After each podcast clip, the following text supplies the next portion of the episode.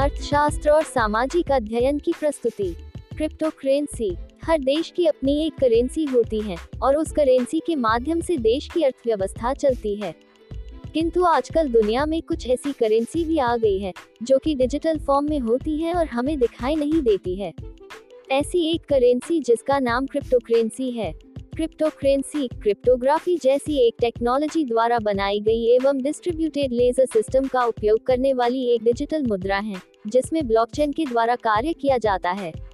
इस टेक्नोलॉजी के माध्यम से डेवलपर्स ने इस तरह की करेंसी को बनाने का लक्ष्य रखा, जो कि अधिक समय के लिए सुरक्षित, निजी ट्रेस करने योग्य एवं डिसेंट्रलाइज्ड है। जब हमें बड़े लेवल पर किसी चीज़ को खरीदने या कोई सर्विस लेने के लिए भुगतान करना होता है तब हम ऑनलाइन मनी एक्सचेंज के माध्यम से डिजिटल रूप में पेमेंट कर सकते हैं। अतः इसमें किया जाने वाला पेमेंट इंटरनेट का उपयोग करके कुछ वॉलेट के रूप में किया जाता है। यह करेंसी हमें दिखाई नहीं देती है, इसलिए यह कैशलेस भुगतान का सबसे एडवांस्ड वर्जन है, जो कि डिजिटल फॉर्म में होता है। जब दुनिया में इंटरनेट सुविधा शुरू हुई, तभी यह बहुत से लोगों के लिए अनजान थी। सन 1990 के दशक की बात करें तो शुरुआत में अधिकांश लोग इंटरनेट को समझने के लिए संघर्ष कर रहे थे। हालाँकि बहुत से लोग इतने स्मार्ट थे कि उन्हें इसके बारे में पूरी जानकारी थी कि आखिर इंटरनेट इतना शक्तिशाली टूल कैसे है। ऐसे लोगों का मानना था कि सरकार और कॉरपोरेशन का हमारे जीवन पर बहुत अधिक पावर हो गया है। और वे चाहते थे कि दुनिया के लोगों को इंटरनेट का उपयोग करके स्वतंत्रता मिले।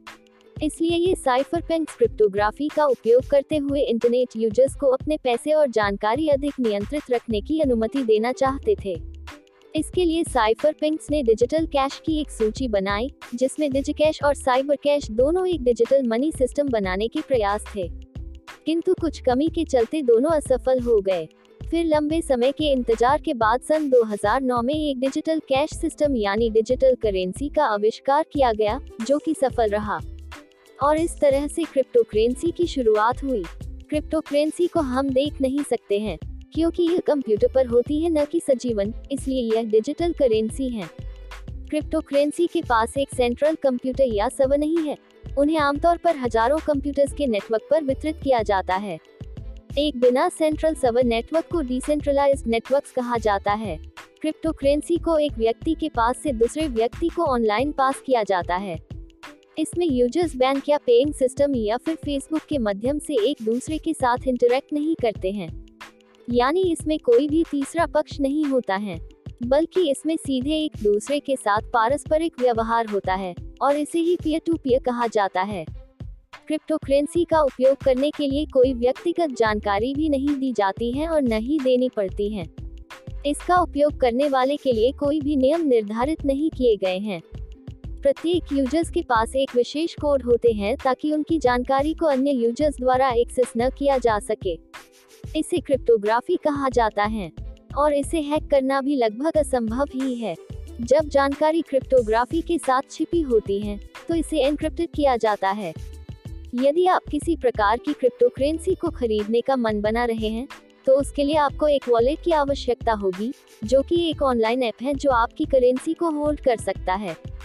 आमतौर पर कुछ क्रिप्टो करेंसी ट्रेडिंग एक्सचेंज होते हैं जिस पर एक खाता बनाया जाता है। इसी खाते में आप कुछ वास्तविक पैसे जमा कर क्रिप्टो करेंसी को खरीद सकते हैं।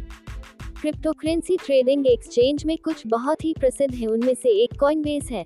यहाँ आप एक वॉलेट बना सकते हैं और कोई भी क्रिप्टो करेंसी की खरीद और बिक्री की जा सकती है। इसके अलावा ऑनलाइन ब्रोकर रोबिनहुड मुफ़्त में क्रिप्टो करेंसी ट्रेड्स की पेशकश करता है। क्रिप्टो करेंसी खरीदना और बेचना बहुत बड़ा व्यवसाय बन गया है। दुनिया में सभी क्रिप्टो करेंसी का कुल मूल्य 350 बिलियन अमेरिकी डॉलर से अधिक है। और अब तक 17 बिलियन अमेरिकी डॉलर के मूल्य की क्रिप्टो करेंसी को खरीदा और बेचा गया है। धन्यवाद।